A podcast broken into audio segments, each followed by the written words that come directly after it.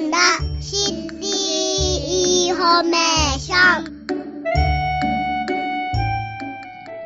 三田歴史通信。三田の歴史や昔の姿をご紹介する番組です。私たちのふるさと三田の歩みを振り返るとともに三田の歴史を身近に感じられる施設の紹介体験学習展示などの情報もお伝えいただきます。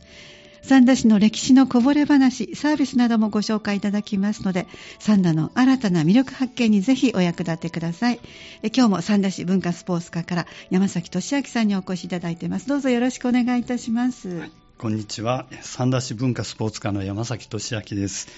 えーよろしくお願いいたします。こちらこそよろしくお願いいたします。えー、今日の三田歴史通信は、はい、えー、三田市の伝統行事を記録しました、はい、三田市市の第9巻民族編、はい、まあ、平成16年の観光ですけれども、えー、えー、その書物を元にしまして、え三田市でかつて行われていた9月の伝統行事についてご紹介いたします。よろしくお願いします。どうぞよろしくお願いします。三田市の9月の伝統行事、どんなお話があるんでしょうね。はい、そうですね。はい、まず、あの、暦を、の順番で、えー、い。きますが、はい、9月1日なんですけれども、えーはい、この9月1日は、えー、あの、以前から警戒が必要な、あの、薬日として、あの、暦に、あの、記されておりまして、なぜですか？現代のね、あの、占いの暦の中にも、9月1日には、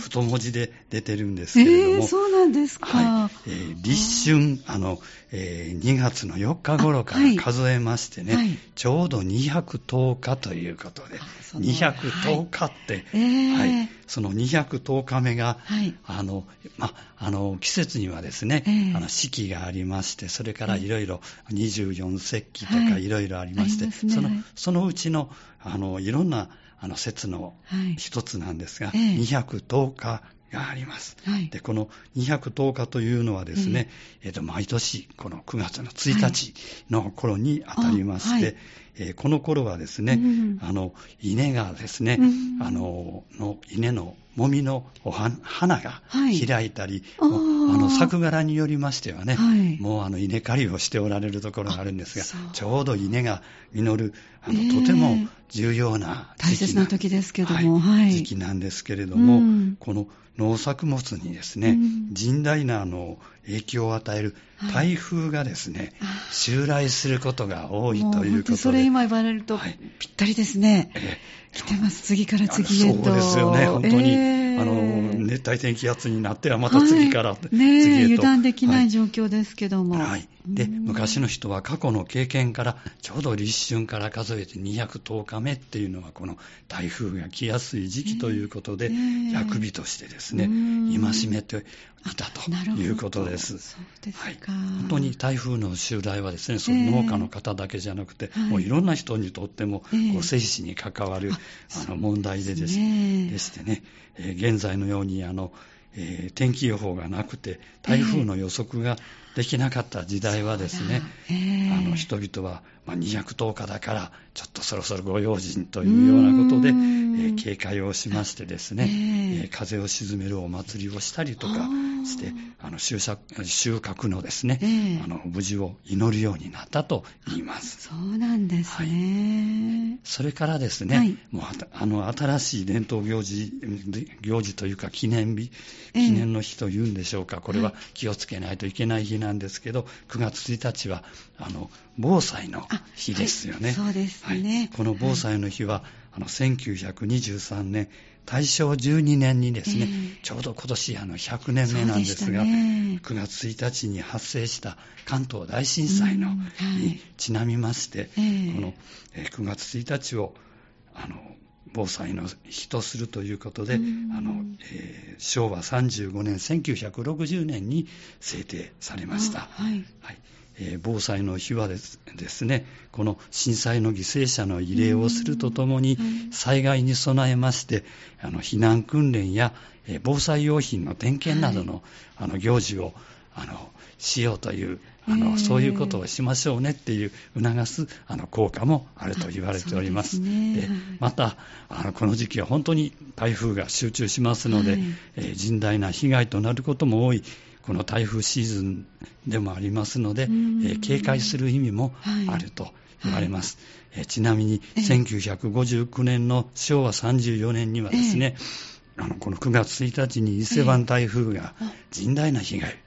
をもたらしておりまして、はい、あのこの防災の日が記念されております。そうなんですね、9月1日というのはそのような意味があったということですね、昔からいろいろな意味で風水害、それから震災などの災害に気をつけなければいけないという210日というところからもわかるわけですね、ありがとうございました。ところで、この9月、伝統行事にはどのようなものがありますか？そうですね、はいえー、9月の9日、えー、土曜日なんですけれども、はい。えー、徴用の節句、はい、あるいはあの菊の節句なんですけれども、はい、え。ー、えー、あのこの節句はですね、はい、3月3日の桃の節句、はい、それから5月5日の端午の節句などの、はいえー、五節句の一つになります。で、えー、古来からですね、この奇数というのは、陽の数字といいまして、縁起の良い数と。で、えー、偶数は割割れるというんでしょうかね、はい、そういうことで、あの縁起の悪いあのまあ、そん本当はそんなことはないと思うんですけどね、うんえーえー、あのそのようにあの陰の数と言われている、まあ、陽があれば影があると、日向があれば影があるというようなことなんですが、えー、ちょうどこの9月9日というのは、その,、あの奇数の中で一番大きな、はい、まあ、10までの間で一番大きな、ね、あの陽の数が重なるということで、はい、えー、その奇数が重なる日をお祝いしたのが、この五節句の始まりなんですが、えー、特に9月9日はあの寄付の数が重なるということで、はい、徴用の節句、陽の数字が重なると。はい。えーいうことで、徴用の節句と定めまして、はい、えー、不老長寿や繁栄を願う行事が行われてきたと言われておりまして、はい、この五節句を締めくくる行事として、えー、昔はあの宮中をはじめ、えー、あの盛んに行われていたと言われております。そうなんですね。はい、で、えー、この時に菊を秋ですので用いて、えー、あの不老長寿を願うことから菊の節句とも呼ばれておりまして、えー、この菊は古来から、はい、薬草として用いられておりまして、はい、えー、まあ、寿命を延ばす力があるとされてきたといいます。はい、えー、中国ではですね、えー、菊のおかげで少年の姿のまま700年も生きたという、菊児童という伝説もありまして、あの菊はそういう寿命が延びるという、えー、あの伝説がございまして、えー、確かに、えー、他のあの花に比べてもですね、はい、あの花の時期、夏季が長くて、そうですね、はい、はい、長くてですね、えー、日本の国を象徴する花としてもですね、えーはい、親しまれておりまして、あのこの菊の節句というの、えー、いう名前で、えー、この徴用の節句が親しまれております。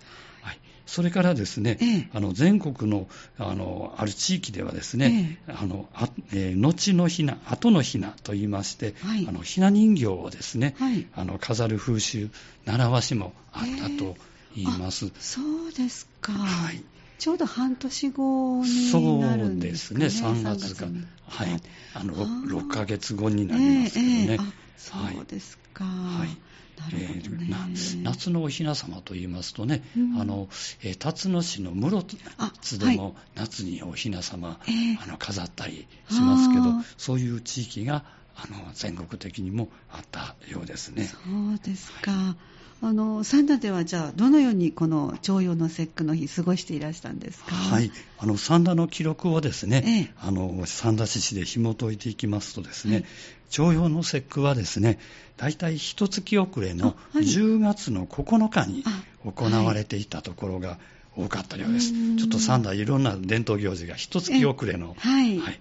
あの、まあ、旧暦のその日じゃなくて、一、月遅れの9日とか5日とか7日の日に行うんですが、はい、えー、三田では10月の9日に行われていたところが多かったようです。で、ちょうどあのですね、えー、えー、栗の収穫の時期にも重なりますので。10月になると。はい。えーあの菊の節句とも呼ばれていますが三田では、えー、えー、この栗ご飯をですね、えー、炊きまして神棚にお供えをしまして、はい、えー、栗にちなんで栗節句と呼んでいたようです。はい、そうですか。それからこの、えー、栗ご飯と一緒に甘酒も作ってお供えをしていた地域もあった。ということで記録されております。そうなんですか。いろいろとあの地域地域性もありますね。その他の伝統行事はどんなものがありましたか、はい。はい、えー、その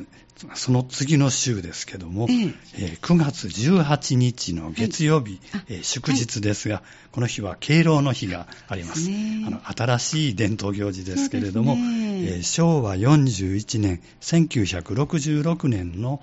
に、えー、9月15日が国民の祝日、うん、敬老の日として、えー、制定され、はい、えー、親しまれてきたことから、はい、敬老の日といえば、9月15日を、えー、思い浮かべる方が多いと思いますけれども、現在は祝日法改正、まあ、いわゆるハッピーマンデー法で、えー、18日の月曜日に、なっております。いわゆる同日月と連休になるような設定ということですね、はい。はい、平成の15年2003年から、はい。えー、敬老の日が9月の第3月曜日に変更されま,、されまして、えー、老人福祉法の改正によって9月15日は老人の日、9月15日から21日は老人週間となっていると。いうことです。はい、で、えー、この敬老の日ですけれども、えー、多年にわたり社会に尽くして来られたあのあの老人を敬愛し、長寿を祝う日としまして、はい、えー、制定されたということで、えー、えー、母の日や父の日はですね、えー、これはあのマザーズデーとかファーザーズデーというのは、はい、えー、外国発祥なんですけども、はい、敬老の日はですね、えー、日本、それもあの兵庫発祥と伺っておりまして、兵,、はい、兵庫のあのあるしあのある町でですね、えー、やってたことがあの敬老の日になっていったというような、そうなんですね。はい、はい、えー、ことで伺っております。ちょっと諸説があるので、えー、あの、はい、えー、ありあるようなんですけれども、日本発祥ということで、えー、伺っております、で。現在は国民の祝日になっておりまして、はいえー、昭和の戦後になってからの行事ですけれども、はい、市内の各地で、えー、記念行事があの今年はあのコロナの影響も少なくなったので、ね、各地で行われるようです、はい。ありがとうございます。その他にはいかがでしょうか？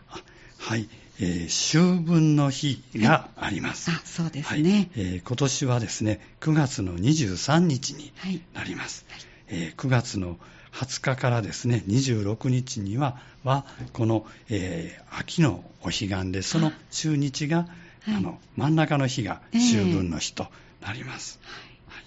で、えー、お彼岸にはですね、うん、えー、3月の春のお彼岸と9月の秋のお彼岸がありますけれども、えー、この秋のお彼岸はですね、えー、秋分の日、えー、9月23日前後ですね、はい。えーまあ、その年により変動しますが、今年は23日、はい。えー、ですが、えー、それをあのえ真ん中の日ですので、彼岸の中日と呼びまして、はい、その前後3日合わせて7日間をあのお彼岸と言います。はい、で最初の日を、え彼岸の入りと言いまして、うん。はい、えー、秋分の日を彼岸の中日、まあ、繰り返しになってますけどもで最後の日を彼岸の明けと呼びまして、はい、えー、この秋分の日とああの春分の日ですね、うん、このあの春と秋のあのこのお彼岸の頃はですね、えー、ちょうど、えー、太陽が真東から昇って真西に沈むということで、えー、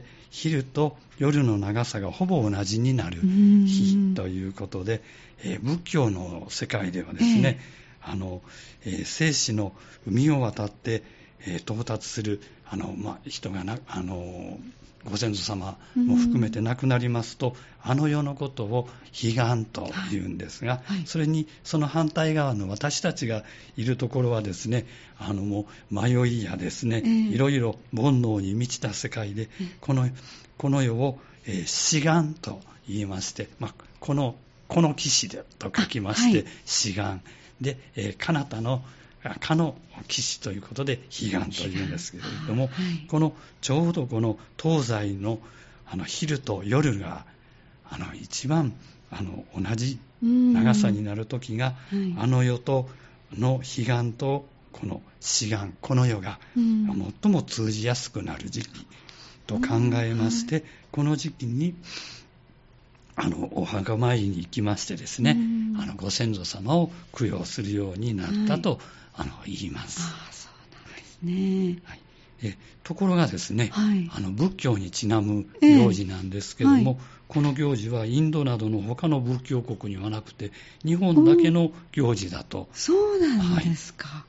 いいうことで、あのどうもあの春の種まきとかですね、うん、秋の収穫とも、えー、結びついて自然に対するあの感謝や祈りがですね、ご先祖様に対する気持ちにもつながってあのお彼岸はあの、えーまあ、お墓参りとか大切な行事ということで、あのえー、国民の祝日にもなっている。はいということなのだと思われます。そうですか。お彼岸というのは日本独自ということですか。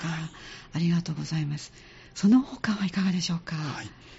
はい、えー、そうですね。あの先日あの、はい、ちょうど1週間前なんですけど、はい、の、えー、8月31日の、えー、満月はですね、えー、あのえー、ブルームーンと伺いまして、非常にね、大きな満月で、キラキラ輝いて、大変綺麗な満月と月夜でしたけれども、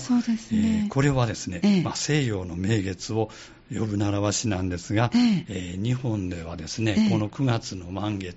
9月の満月をですね、はい、中秋の名月、えー、えー、十五夜と呼びましてですね、あはい、あの、えー、お月見をいたします。で特に、えー、中秋と言いますのは、えー、旧暦の7月を初秋。で同じく旧暦の8月を、えー、真ん中の秋ということで中秋、えーはい、で9月を晩秋と言っていたので、えー、旧暦の8月、まあ、今月の9月になるんですが、はい、9月の、えー、名月を中秋の名月とあの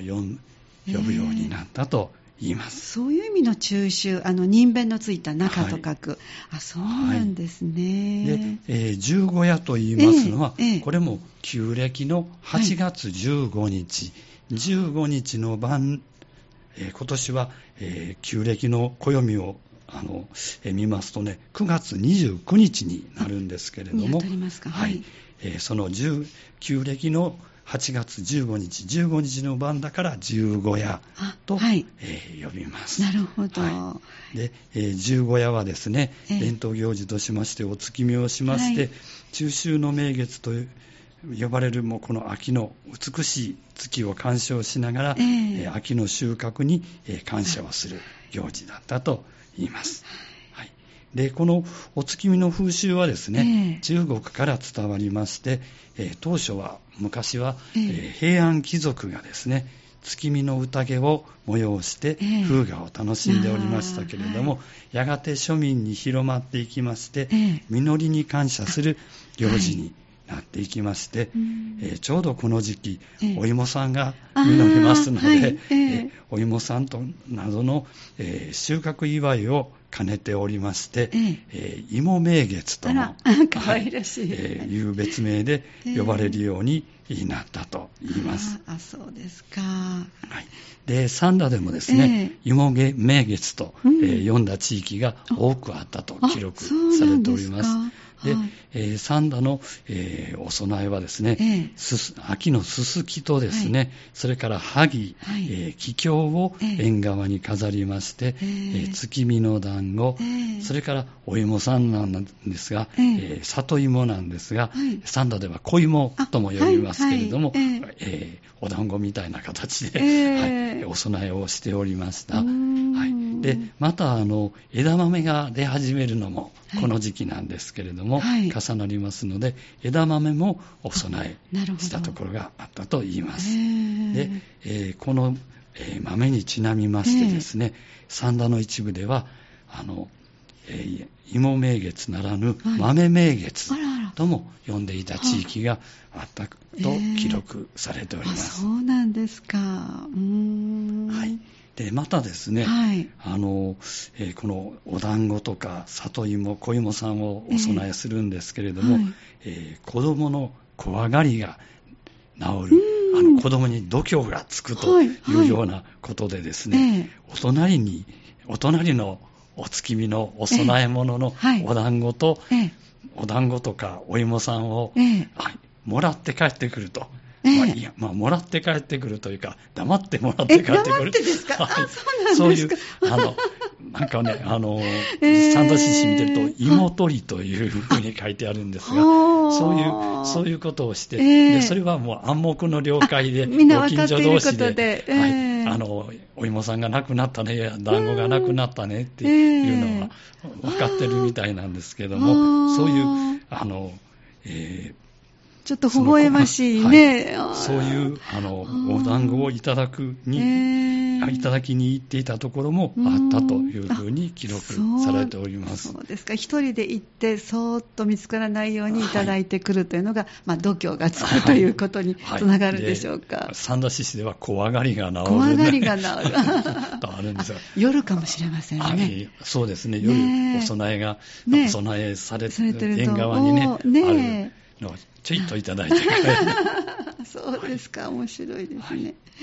はい。で、えー、こういう、えー、十五夜にですね、えー、月見団子、すすき、芋などの収穫を、えー、収穫物を、えー、備えるのはですね、はい、秋の収穫に対して感謝と祈りを捧げるためだったと言われております。そうですか、ありがとうございました。三田市の本当9月の伝統行事、いろいろと教えていただきまして、ありがとうございました。そして、あのー、この他にも三田市の文化財関係の公開施設からのお知らせなども今日も教えていただけそうでしょうか？はい、はい、はい。えー、ふるさあのまずですね、えー、ふるさと学習館では、はい、9月16日の土曜日、はい、えー、10時30分から12時に、はい、えー、ふるさと学習館講座、えー、江戸時代初期の三田、括弧1としまして、はい、えー、時代の変革期を生きた、えー、三田ゆかりの有馬則頼豊氏、えー、関ヶ原の先行で三田に入った有馬則頼と故、えー、豊氏の時代の足跡を。を開催いたします。はい、えー、定員は、えー、先着20人、えー、費用は資料代として200円なんですけれども、はい、え電話でふるさと学習館にお申し込みいただければと思いますが、はい、そういう行事を開催いたします。はい。それから旧茎家住宅ではですね、えー、現在、えー、夏休みから引き続きまして、はい、久喜市の七不思議、えー、鳥羽から三代へと引き継がれた久喜市の歴史にまつわる不思議とは、はい、ということで、えー、パネル展示を開催しております、はい、こちらは9月24日の日曜日までとなっております。はい。それから、えー、三輪明神窯史跡園では、えー、9月16日の土曜日13時から14時30分に、はい、えー、楽しいハロウィン、えー、絵付け体験講座、はい、素焼きの器に四季を描くを、えー、開催いたします。はい、定員は24人で、えー、材料費は600円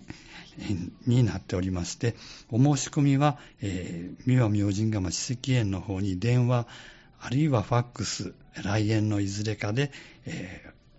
ー、お願いをいたします。はい。はい、えー、そういった行事を開催いたします。はい。じゃあ最後に詳しいイベント情報やお申し込みの先の連絡先ご紹介ください。はい。えー、詳しいイベント情報やお申し込みにつきましては、えー久喜家住宅とふるさと学習館につきましては、はい。えー、三田ふるさと学習館、えー、電話番号079-563 5587、えー、繰り返します。079-563-5587、はい。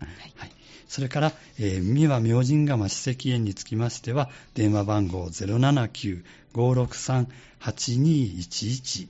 えー、繰り返します。079-563-8211までお問い合わせください。どうもありがとうございました。えー、今日は山崎さんに三田の9月の伝統行事、本当いろんなことが行われていたというお話を、えー、詳しく教えていただきました。どうもありがとうございました。ありがとうございました。また次回もよろしくお願いいたします。はい、よろしくお願いいたします。この時間は三田歴史通信をお送りしてまいりました。三田歴史通信では、ふるさと三田の歴史と文化遺産を次の代に伝え、皆さんの探求心にお答えする情報など、わかりやすくお伝えしてまいります。次は10月5日の木曜日午後3時10分からお送りしますので、次回もぜひお聞きください。